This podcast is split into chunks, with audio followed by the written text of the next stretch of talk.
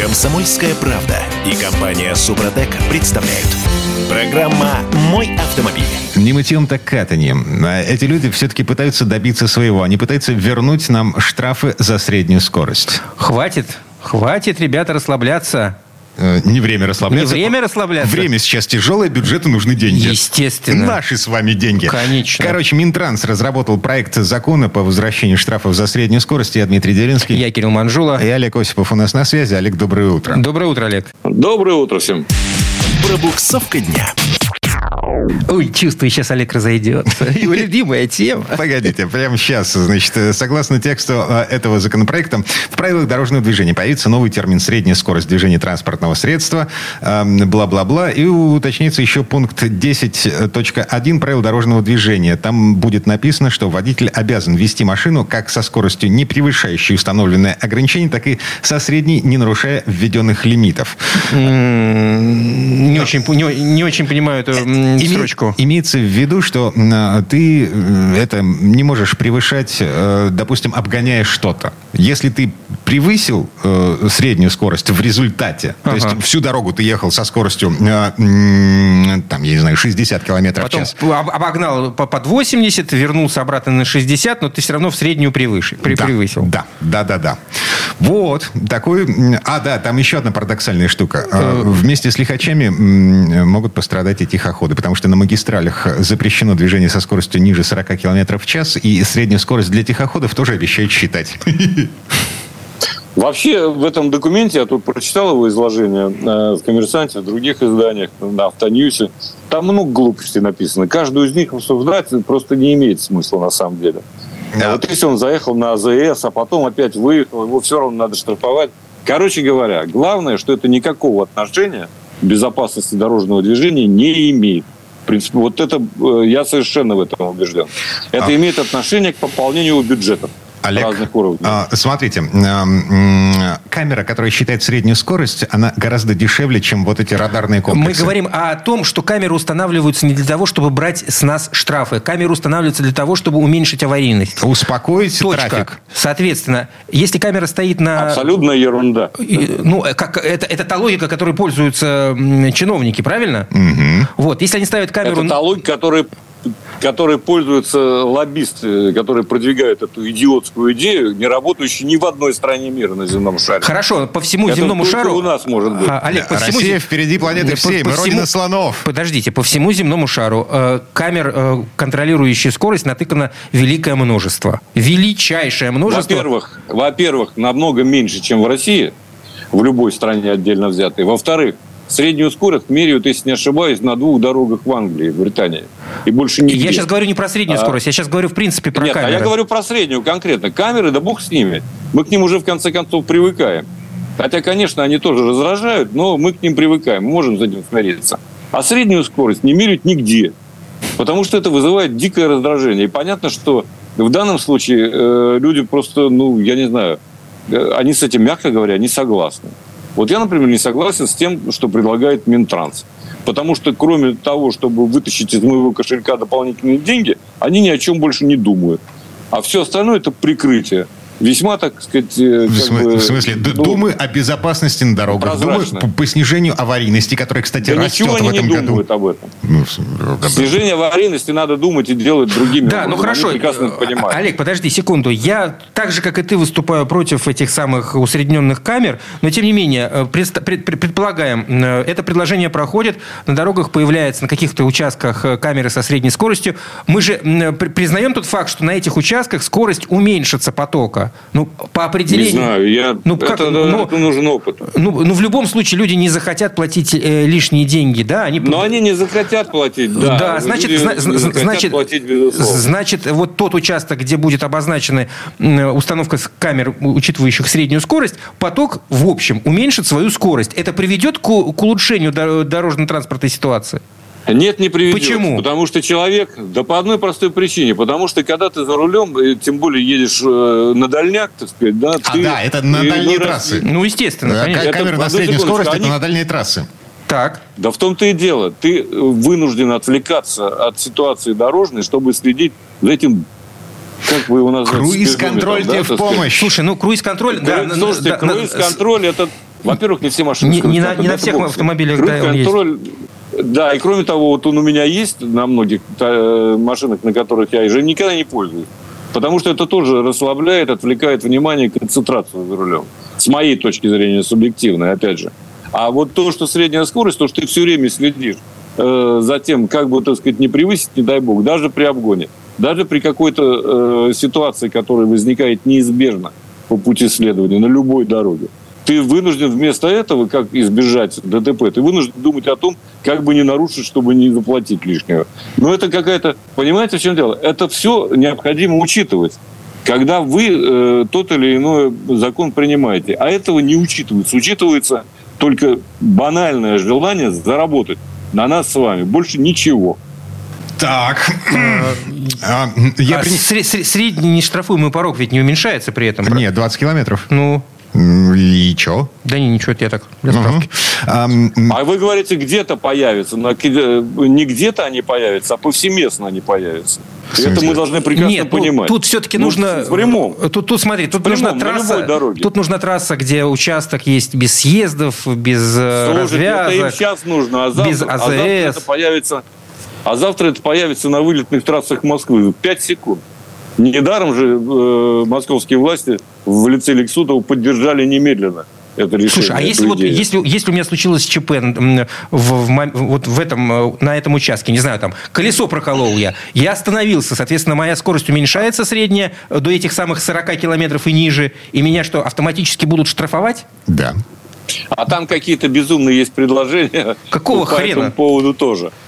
Слушайте, это не ко мне. Вот этот вопрос не ко мне. это не, не к тебе вопрос, это я в воздух. Я, у меня В эфир. оценочное, оценочное суждение только, да. Оценочное суждение о самом этом нелепом э, и вредном предложении, которое вызывает, не вызывает ничего, кроме раздражения водителей. Эм, В МВД пока не готовы принять вот то, что предлагает Минтранс. Эм, Говорят, что э, Ну, официально... потому что они отвечают за безопасность. Вот, а это да. небезопасно. А официальная позиция МВД с 2021 года, когда был поставлен крест на штраф за среднюю скорость, не поменялась. Эм, Возвращать такие штрафы нельзя, пока не будут устранены правовые пробелы. А там есть один эм, немаловажный существенный момент. Штрафовать можно человека, совершившего нарушение в конкретном месте. В конкретной точке. Ну Вот. А нет, нет такого понятия длящееся правонарушение, нарушение административного кодекса правил дорожного движения.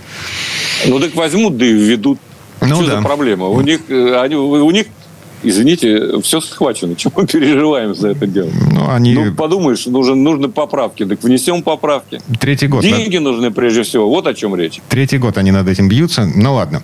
Есть и хорошие новости. У нас три с половиной минуты до конца этой четверти часа. Что ты обманываешь? Какие хорошие? А, Значит, э, господин Мишустин поручил проработать э, развитие программы льготного автокредитования. В срок до 1 октября поручение Минпромторгу, Минэкономики и Минфину.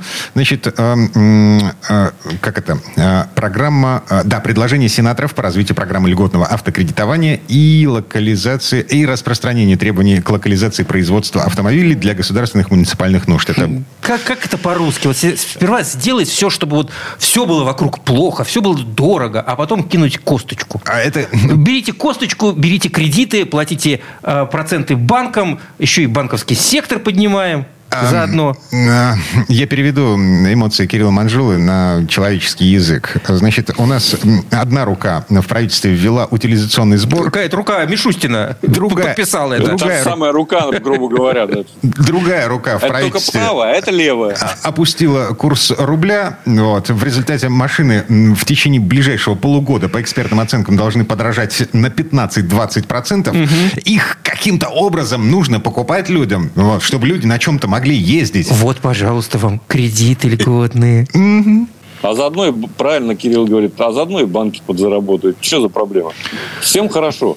Кроме того, кто платит. Вот и все. Но раз, раз мы готовы платить, значит, будем платить, дорогие друзья. Куда деваться? А ты говоришь, хорошая новость. Э, Смотрите, эм, А, и, кроме того, подорожает не в ближайшие полгода, они уже подорожали и уже дорожают. А так они будут дорожать еще. Они будут еще, еще дорожать. АвтоВАЗ эм, клятвенно, Непременно будут. клятвенно пообещал удержать рост цен на свою продукцию в пределах официальной инфляции. АвтоВАЗ. Значит, ну? льготное автокредитование, скорее всего, будет распространяться, как обычно, на машины отечественной сборки с определенным уровнем локализации. То есть э, э, на Хавал льготные кредиты никто выдавать не будет? Ну, поживем, увидим. Ну, если они начнут колеса, ну, научатся колеса у нас прикручивать, значит, будут.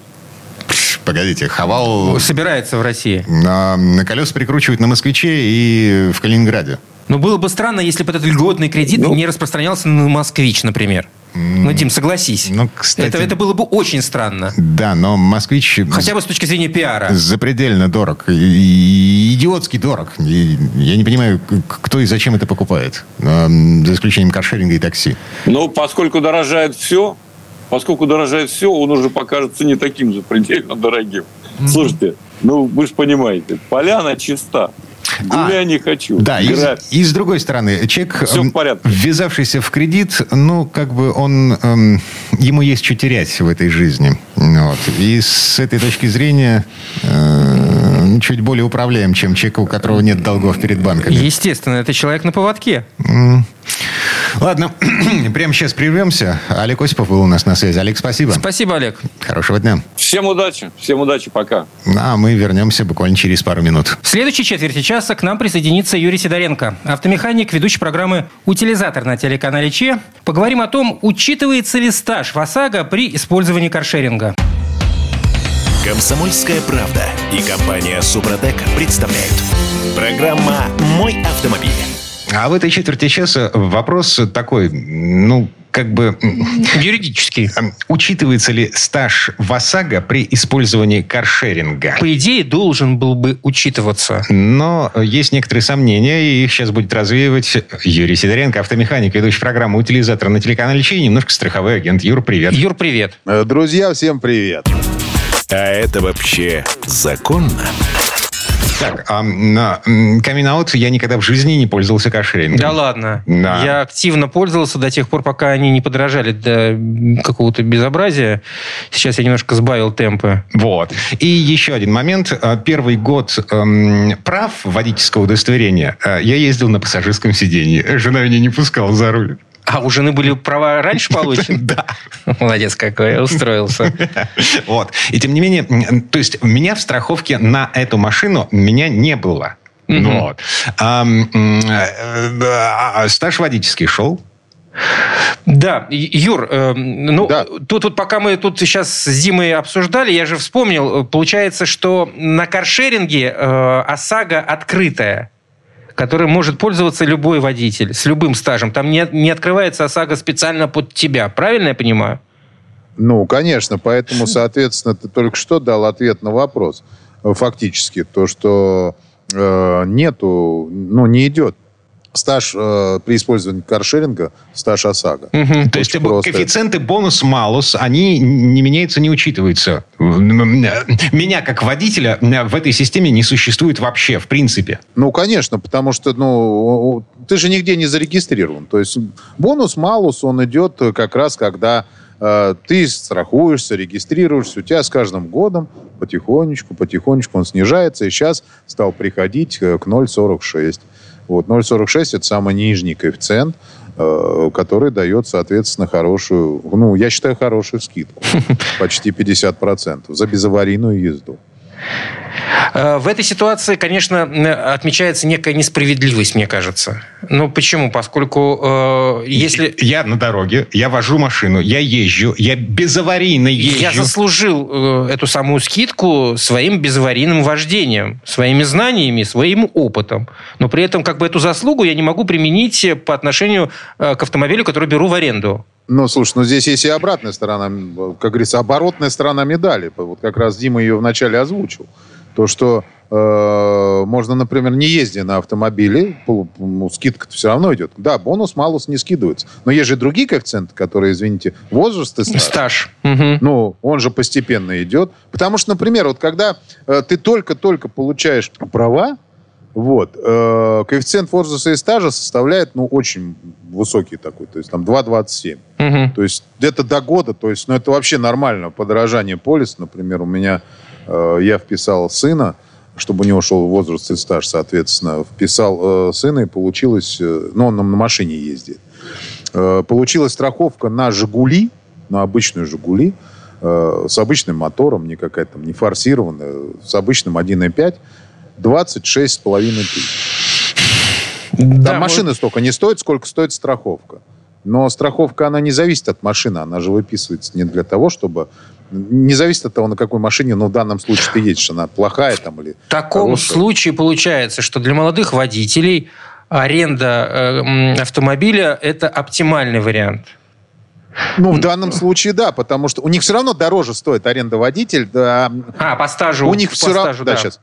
У них все равно стоит дороже аренда каршеринга. То есть однозначно дороже стоит. Причем не все еще дают в аренду. Мгм. Например, э, э, ну, не будем уточнять, какие компании, но реально вот на некоторых он ездит, вот у меня опять же по сыну говорю, он ездить не может. Потому что, ну, не разрешается, потому что стаж маленький. Вот. Не даже там и стоимость и так, и так. Те, которые дают, стоимость высокая. Но по большому счету, то есть если действительно э, молодому человеку хо- хочется и нужно ездить на машине, то можно использовать каршеринг. Это как выход очень хороший. Ну и вообще, как бы, ты знаешь, в последнее время э, содержание автомобиля становится все дороже и дороже. Поэтому многие просто от машин отказываются сейчас. То есть, используя каршеринг. Э, Это, это, кстати, очень много информации в интернете. Я думал как-нибудь вообще один из таких сюжетов э, обсудить э, на радио «Комсомольская правда». Потому что это прикольная вещь. Там реально человек разложил все полностью. Э, насколько дешевле, э, на- насколько дешевле э, ездить на каршеринг. Это И, и на такси. Погоди, Тут та- это- такие исследования были, на Ну, самом деле, ду- еще до за- вот, да, всего этого да, замеса. да, еще да. три года назад... Это важное замечание. Да, а, три года назад считали, что да, дешевле. Сейчас каршеринг подорожал. Подорожал в связи с тем, что машин подорожали, их обслуживание подорожало, и тарифы каршеринговых компаний, они, соответственно, тоже выросли в связи с этим. И сейчас уже даже, наверное, на такси дешевле ездить. И- иной раз дешевле, иной раз. А иногда э, дороже на такси, там, не знаю, на 100, может быть, на 150 рублей. И тогда ты, получается, что, ты платишь эти 150 рублей за комфорт. Ну, тебя везут. Ты не напрягаешься, ты не должен проверять этот автомобиль, я имею в виду каршеринговый, там, до него идти, тебе его подают, э, такси. Фотографировать его Да. не нужно по кругу перед тем, как ты в Поэтому него сел, это, после того, как эта сел. переплата настолько незначительная, э, вот с точки зрения того, что ты получаешь благодаря тому, что едешь с водителем. И я не знаю, как они будут выживать в дальнейшем, я имею в виду эти компании каршеринга. Да, покупать Слушайте, москвичи. да, да нормально будут они выживать. Это вообще никаких проблем не будет с этим. Потому что в любом случае обслуживать свой автом- автомобиль сложнее. Ну, реально. Вот, ну, не, не для тех, кому он нужен. Вот я, например, не могу без личного автомобиля. Не потому, что я, мне лень ходить там, я в магазин езжу на автомобиле за хлебом. Хотя советские люди в, автомоб- в магазин за хлебом на автомобиле не ездят. А, на такси не ездят. Ну, так слушайте, мы уже не советские люди. Да, э, к- как бы вот. э, Просто потому, что я дачник. И у меня на дачу машина, мой УАЗ все время идет груженой.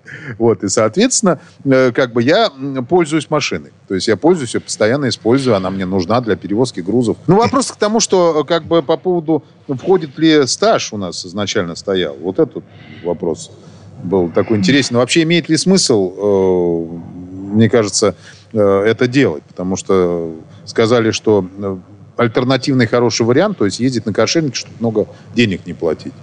Ну, может быть и так.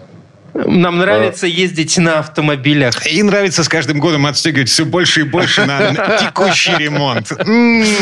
Если речь заходит о вот новом автомобилисте, который Я говорю только, про нового, да, конечно, который только что нового. получил права, то да, наверное, молодой человек, там, не знаю, 20 лет, э, может быть, чуть старше, ему стоит э, очень сильно задуматься над тем, а надо ли вписываться во всю эту, во весь этот, весь этот блуд, там, не знаю, копить по, по копейке, чтобы потом каждый Отдавать год... кредиты и Да, так да, далее, да. если ему пока это особо не надо.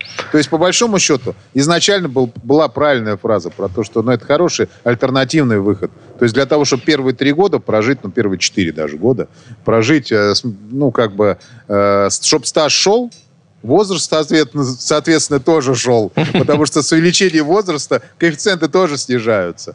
Вот. И, в принципе, ну, покататься, если по необходимости на машине, которая э, в аренду идет, вот. Ну, а потом уже себе приобрести, решить, принять для себя решение, стоит ли покупать автомобиль или не стоит. Ну, я буду говорить как владелец автосервиса. Покупайте.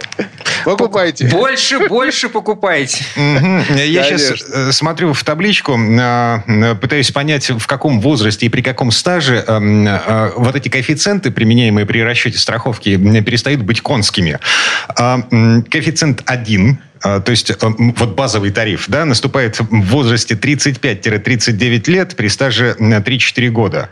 То есть берем условного 20-летнего парня, который только получил права, 2,27 то есть Обалдеть. в два, в, два раза, в два раза тариф. В два с четвертью тариф увеличивается. Да. Значит, э, э, через год э, за рулем, ну типа за рулем, да, э, 1,92 Не еще, меньше. еще через год, 1,84 еще через год, 1,65 еще через год 1,62. Ну, ребята. Ну, мне кажется, жестковато. Кстати, помните, мы как-то говорили про коэффициент бонус, вот этот манус, шманус, как его? Бонус малус. Да, малус. И я возмущался, что когда проверил на сайте этих российского, Российского союза автостраховщиков, что угу. у меня он а, почему-то там 0,50 сколько там. Он тебя обнулился при да, да, да. замене а водительского а должен быть 0,46 по всем. Я написал туда. Так. Я заплатил денег за это, это не бесплатно. На проверку, бесплатно. на проверку, и они мне, мне обрадовали через полтора месяца.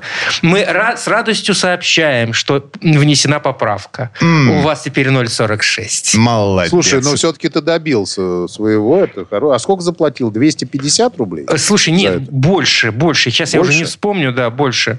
Mm, ну, за все ну платить. да, нет, это платная история, да, и, конечно, возвращается КБМ. Единственное, что, пожалуйста, не обращайтесь к мошенникам, которые вам говорят, что мы вам сейчас вернем, все сделаем. У вас после аварии, особенно люди, там, когда он увеличивается коэффициент очень быстро, они хотят его скинуть и обращаются к мошенникам, которые сейчас мы вам все сделаем. И ничего по итогу не происходит. Официальный сайт российского, российских автостраховщиков, там есть э, отдельная строка для этого и напоминаем, при замене водительского удостоверения, э, ну, раз страховому агенту нужно сказать номер предыдущего водительского удостоверения для того, чтобы они внесли корректировку, для того, чтобы на... Автоматически это не делается. Та-дам! Юрий Сидоренко, автомеханик, ведущий программу «Утилизатор» на телеканале «Че» был у нас на связи. Юр, спасибо. Спасибо, Юр. Хорошего дня. Большое спасибо, всем удачи. В следующей части программы у нас Федор Буцком. Поговорим о вечном, о 70-м крузаке и консерватизме европейских автовладельцев, которые собираются ездить на своих машинах с ДВС до конца. Комсомольская правда и компания Супротек представляют. Программа «Мой автомобиль». А помните анекдот про старого блюзмена, который нашел свою ноту? Я не помню такого анекдота. Серьезно? Нет, извини. Ладно. Расскажешь или потом? Простите, шутка за 200. А, значит, Для а, Кирилла Манжула. Улица, уличные музыканты. Ага. Да, значит, двое уличных музыкантов. Один молодой, значит, у него электрическая гитара, фузы, дисторшн, он там э, импровизация, значит, куча нот, вот эти тремоло, э, тейпинг, вот, вот, вот это все. А, рядом с ним, ну, как бы один-два человека. А чуть-чуть поодаль, ага. значит, старый музыкант, который... И вокруг него толпа. В конце концов, кто-то не выдерживает, подходит э, к вот этому старому гитаристу, спрашивает, в чем секрет, в чем разница? Вот там парень круто, вот, ага. понимаешь, драйв. А ты виртуоз. Говорит, тот парень еще ищет свою ноту, а я уже нашел. Короче, судя по всему, Федя Вудско тоже не слышал этого анекдота. Федь, доброе утро. Доброе утро, Федь. Доброе, доброе. Приятно начать утро с хорошей шутки. Дорожные истории. А, значит, смотрите, к чему весь этот разговор? Компания Toyota выкатила свежую версию 70-го крузака. Слушай, ну она совсем не похожа на все остальное. С 84 -го года они выпускают эту машину. Это, конечно, не рекорд. Нива гораздо старше, там УАЗики еще гораздо старше. Э, но японцы 70-й э, крузак. Угу. Че к чему? Э, давайте разбираться. Здесь звучит отбивка. Я даже не буду спрашивать, сколько это стоит и появится ли а это на российском рынке. Подожди, по-моему, там цена еще не объявлена, если я ничего не путаю. Ну, 40-50 тысяч она будет ну, стоить это... Э, долларов. А эта машина, она, она действительно такая особенная. И уже там столько поколений этого Land Cruiser сменилось, а вот 70-ка выпускается и выпускается. Ее покупает ООН, там всякие красные кресты для того, чтобы ездить там по Африке или туда, куда судьба, значит, заводит. Это очень крутой автомобиль. Не, не слишком комфортный, но настолько надежный, что много раз говорил Toyota, вот снимем с конвейера, снимем с конвейера, снимем. Сейчас уже точно говорят, не будем снимать. Молодцы. А мы, мы за. Потому что машина классная, да, дороговато, да, конечно, это немножечко бьет по карману или там сильно бьет по карману, и за деньги можно купить что-то, что будет уже у тебя со всякими ассистентами, там, со всякими помощниками, с большим, гораздо более высоким уровнем комфорта и так далее. Но э, не все э, рвутся за размером телевизора, который у тебя между тобой пассажиром передним установлен. Да? Есть люди, которым нужно что-то другое от машины. И вот для них это самая это 70-ка, это классная машина. Мне довелось на ней несколько лет назад поездить. И это такие довольно особенные э, впечатления, потому что автомобиль очень такой механический, очень железный. Ты вот э, большую длинную ручку дергаешь и слышишь, как там шестеренки за, э, зацепления встали, значит. И вот этот холм оказывается не такой крутой, как тебе казалось, да? Нормально все. Вот на правильной резине едет и едет, как танк такой, медленно ползет. Будет ли она в России? Но она как раньше была такой большой экзотикой, так она и будет экзотикой. Дело в том, что мы же видим по авторынку, что санкции, они не то чтобы не работают, они работают, да, потому что все стало дороже, выбор стал меньше, многие ушли, но все, что хочется, все сюда доставляется. Дальше просто вопрос, насколько эти санкции закручиваются. Поначалу можно было просто отвезти машину там в Казахстан или в Грузию или в Армению и оттуда привезти в Россию. Сейчас, ну, например, в Грузии недавно была представительная делегация наших, а, как это у нас называется, партнеров, бывших партнеров, да, из недружественных стран. И там у них был серьезный разговор с грузинами, потому что грузины за прошлый год, за год ухитрились протащить через свою маленькую, очень красивую, замечательную, прекрасную страну машин почти на миллиард. Ну, там чуть меньше суммы. Ну, она, в общем, Погоди, округляя, это, получаем это миллиард В рублях или в свободно конвертируемый? Долларов. Доллар, миллиард, доллар. Понимаешь, Ёпрс. они протащили через вот этот самый нашу военно-грузинскую дорогу, да, узенькую, машин на миллиард почти за один год. Ну, у Грузии там ВВП там типа 20 Слушай, что вот миллиарда. Была год, тут да? недавно новость из китайской таможни о том, сколько китайцев везли за этот год. Там что-то, по-моему, 2 миллиарда говорили. Или 4, я уже не помню. Ну, как да. бы сопоставимые вещи. Ну, в общем, простые пути нам перекроют. Уже перекрывают. Вот грузинский маршрут сейчас, наверное, перекроют. Уже это не будет. Ну, значит, как? Значит, просто в этой цепочке появляется лишний посредник. Еще одно государство. А может быть, еще два государства. Еще три посредника. И так эту цепочку можно удлинять до бесконечности. Там просто вопрос уже, когда наступит вот э, та точка, после которой уже, ну, только совсем фанат. Вот, ну, вот если уже вот, вот совсем денег девать некуда или уж очень надо, тогда закажешь. А иначе не будешь заказывать. И махнешь на это рукой, и будешь что-нибудь из Китая. Mm-hmm. Там вот нам танки привезли, например, эти из Китая, прости господи. Ну, машина да. нормальная. Сколько, да? Название просто очень суровое. Трехсотый танк сколько? Четыре с хвостиком, да? Я, кстати, дорого сейчас... очень стоит. Все стоит, конечно, очень дорого. Я никак не привыкну к этим ценам, не, не привыкну к тому, что пакет с продуктами за тысячу рублей можно нести одним мизинцем, не напрягаясь. Да? Ну, как, как, как-то я тоже как,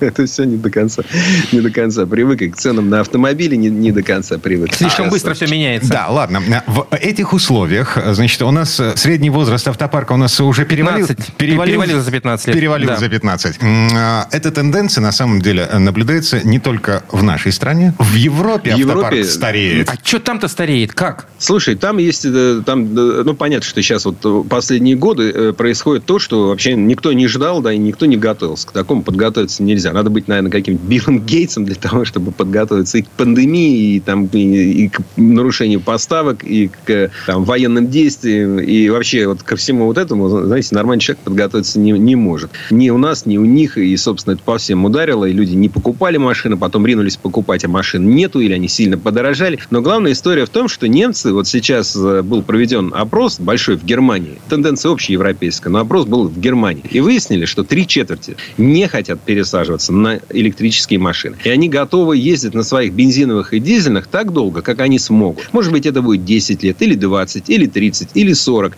А это вполне реальные цифры, между прочим. Но 40 это, конечно, уже не каждому по плечу. Все-таки и аварии бывают, и ухаживать за машиной надо. Но а немецкий же автоклуб э, тоже выкатил свой такой, э, значит, этот самый пресс-релиз, э, большое исследование о том, что они видят, что машины не просто стареют, что люди за ними ухаживают. Они, глядя на то, что происходит, на то, что э, вот-вот уже там, ну, официально с 1935 года в Евросоюзе нельзя будет поставить на учет новый автомобиль с бензином, с дизелем или с газом, и даже гибридный поставить на, уч- на учет уже будет невозможно. Но машины эти уже сейчас так потихоньку уступают место, выкатывается все больше электричек, а электрички народ покупать не хочет. Ну, есть тут много. Есть там, ну, главный вопрос, конечно, что дорогие они. Ну, просто стоят дорого. И даже если тебе показали там какую-то цену, которая более-менее сравнима с машиной бензиновой, ну, чуть-чуть дороже, но государство даст вам какую-нибудь премию, значит, небольшую, поможет ее купить. Но это не помогает. Всего 9% людей ответили, что вот эта государственная премия им действительно поможет. И определит их мнение, и они действительно решатся на то, чтобы покупать электрический автомобиль.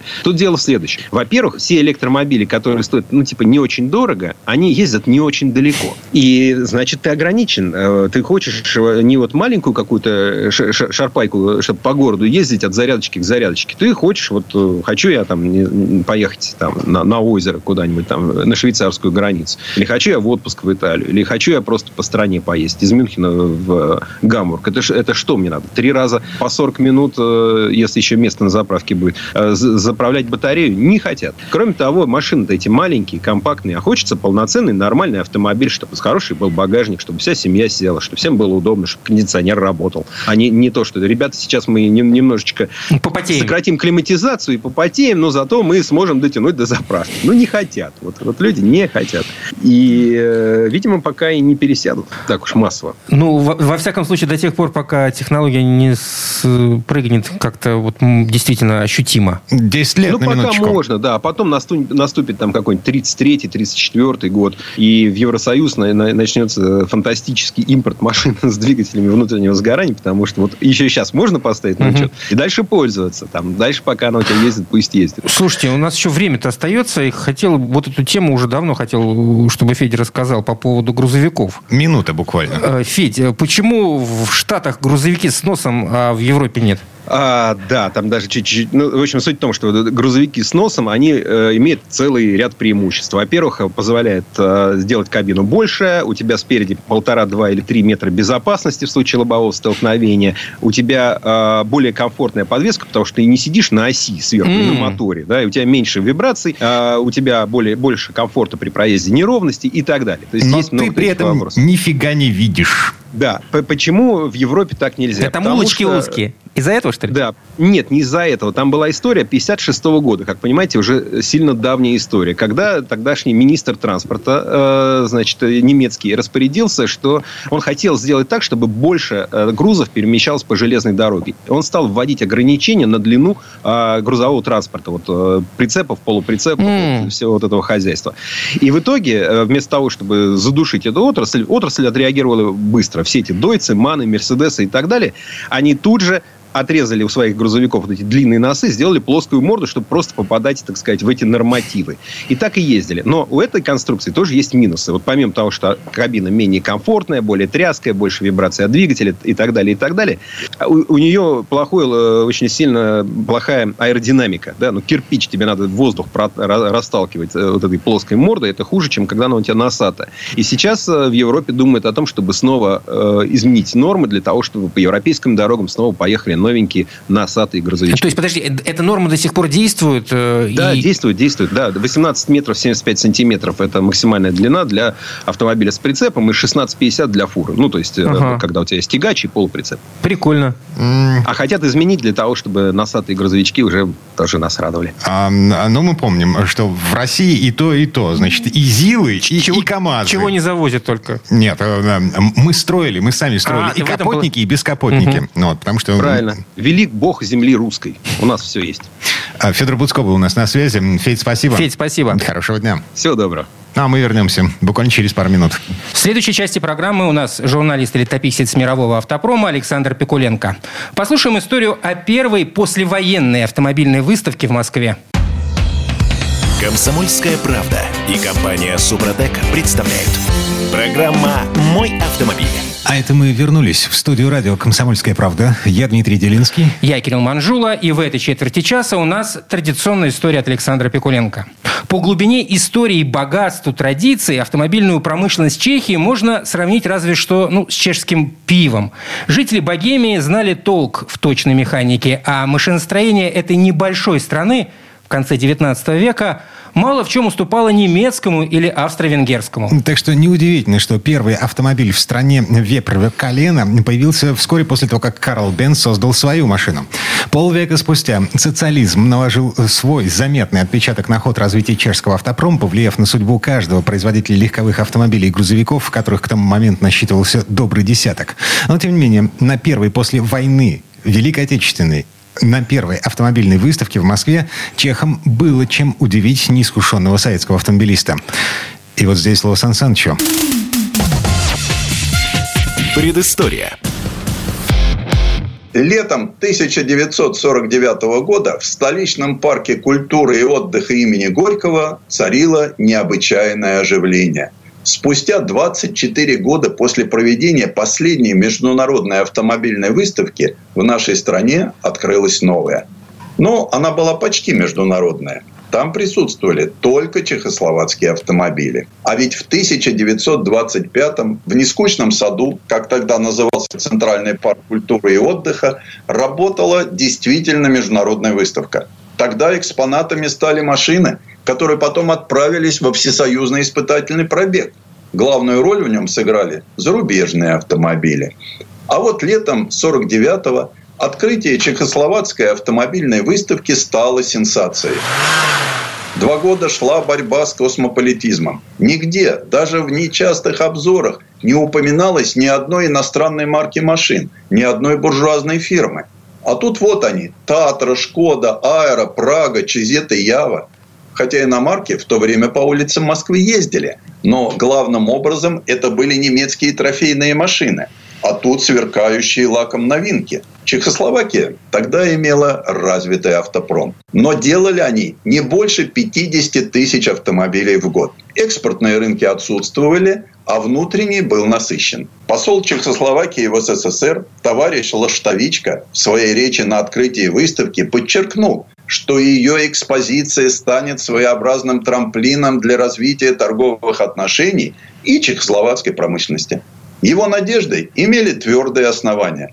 В СССР в то время не выпускались, как их потом назовут, микролитражные легковые автомобили.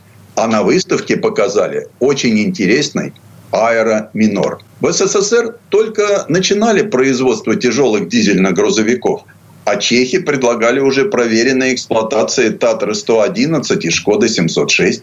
Хотя у нас и делали большой городской автобус ЗИС-154, правда, в ограниченном количестве, для огромной страны этого явно не хватало. А тут стоял готовый к продаже в тысячах штук автобус «Шкода 706 РТО».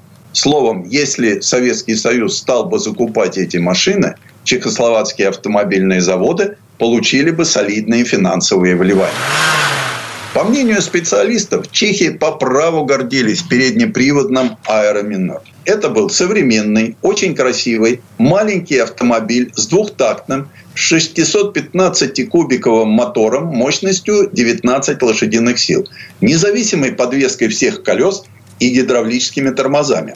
Но машина сразу отпугивала двухтактным мотором таким непривычным для жителей страны Советов. Да и денег на покупку такого, даже дешевого автомобиля, у большинства населения не было. Как, впрочем, и для приобретения в личное пользование машины побольше – «Шкоды 1101». У этой модели был верхний клапанный мотор рабочим объемом 1089 кубиков и мощностью 32 лошадиных силы. Это побольше, чем 23 силы у популярного в те годы москвича 400. А еще у Шкода была независимая подвеска, хребтовая рама и довольно привлекательный дизайн. Она разгонялась до 115 км в час. Кроме двухдверного седана, на выставку привезли очень стильный автомобиль «Шкода 1101 Родстер». Правда, интерес к нему был чисто академический. Такие машины никто и не собирался предлагать советским автолюбителям. Зато многочисленным советским чиновникам приглянулась действительно красивая модель – «Татра План».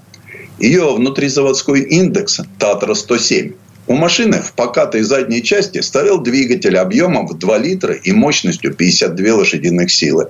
Немного, но тем не менее за счет аэродинамики максималка была 130 км в час, что и дало основание сравнивать эту Татру с аэропланом. Именно так читалось название этой машины. Четырехдверный пятиместный автомобиль весил всего 1100 килограммов. Отчасти такая легкость достигалась благодаря двигателю воздушного охлаждения с картерами мотора и коробки передач, отлитыми из легких сплавов. Цилиндры двигателя числом 4 располагались не в ряд, а горизонтально, то есть оппозитно. В целом, компоновка двигателя, трансмиссии и задней подвески смахивала на схему, примененную на Volkswagen для модели «Жук». Передняя подвеска была независимой, а сам автомобиль производил впечатление сверхсовременному. Естественно, что несколько сот татрапланов были завезены к нам в страну и распределены по учреждениям. То есть чиновный парк стал разнообразнее. К «Победе» и BMW 340, их делал завод в Айзенахе в советской зоне оккупации, добавилась очень удобная машина. А самым крупным легковым автомобилем в чехословацкой экспозиции была «Татра-87». По конструкции она восходила к 30-м годам. Правда, после войны ее модернизировали. Как у всех машин «Татры», у нее был мотор воздушного охлаждения. Он разместился в хвостовой части аэродинамически выверенного кузова и был восьмицилиндровым V-образным. При рабочем объеме 2,9 литра он развивал мощность 75 лошадиных сил. Благодаря обтекаемому кузову такой мотор позволял Татре-87 развивать скорость 160 км в час. Величина немыслимая в то время на наших дорогах. Кузов имел несколько любопытных особенностей. Начинались они с трех фар спереди. Привлекал внимание и выступающий в задней части киль, прямо как у самолета. А еще и лобовое стекло было трехгранным. В крыше сделали сдвижной люк, причем очень большой. Словом, все в этом автомобиле, на взгляд неискушенного советского автомобилиста, было необычным. А сама Татра-87 считалась представительским автомобилем. Их было привезено в Советский Союз около двух десятков. Первую Татру-87 подарили генерал-полковнику Еременко. Именно под его командованием танкисты освободили в мае 1945 года город Копр-Живнице, где находился завод «Татра». После смерти генерала его семья вернула этот автомобиль в музей завода, где он хранится и поныне. А через некоторое время делегация профсоюзов Чехословакии привезла в Москву в качестве подарка вождю всех народов еще одну Татру-87. Кстати, чехословацкие инженеры Иржи Ганзелка и Мирослав Зигмунд совершили на такой Татаре путешествие по Африке и Южной Америке. Написанными ими книгами в СССР зачитывались. Но на экспорт этой машины их пробег особого влияния не оказал. Что же касается машин Татра-План и Татра-87, то они в наших дорожных и климатических условиях оказались на редкость долговечными. В середине 50-х годов автомобилей 87 модели только в Москве насчитывалось дюжина, а несколько штук дожили и до наших дней. То же самое можно сказать и о татропланах, десяток которых находятся на ходу. Особенно чехи делали ставку на полуторатонный Аэро-150. Ведь в Горьком все еще выпускали газ ММ, конструкция которого устарела на 20 лет. Ну, то ли денег было недостаточно, то ли веры в европейский легкий грузовик не было. Но закупать эту машину не стали. Два тяжелых грузовика «Шкода 706» и «Татра-111» тоже не вызвали ажиотажа среди внешнеторговцев. Опомнились через несколько лет. И в СССР поехали «Татры». 111 была испытанным полноприводным автомобилем с V-образным 12-цилиндровым дизелем мощностью 215 лошадиных сил – она получила прописку на бескрайнем севере страны. СССР стал самым массовым покупателем. А еще на этой выставке показали всю гамму чехословацких мотоциклов. Ее открывал очень изящный и легкий монет с двухтактным 100-кубовым мотором. При столь малом объеме он имел два поршня и одну общую камеру сгорания. Кроме того, показали двухтактный 120-кубовый чизет и одноцилиндровую Яву-250, известную под кличкой «Пират». Был и двухцилиндровый мотоцикл «Ога», ставший впоследствии Явой-350. Особняком стоял четырехтактный двухцилиндровый мотоцикл Ява с довольно сложным мотором объемом 500 кубиков и телескопической подвеской обеих колес. Мотоцикл приводил в изумление столичных байкеров. В целом, выставка чехословацкой автомобильной промышленности на берегу Москвы-реки была подлинной сенсацией. Центральные печати, даже газета «Правда» уделили непривычно много места рассказам об этом событии. Предыстория. Сан Саныч, спасибо. Это был Александр Пикуленко, летописец мировой автомобильной индустрии. И у нас на этом все на сегодня. Дмитрий Делинский. Кирилл Манжула. Берегите себя. Программа «Мой автомобиль».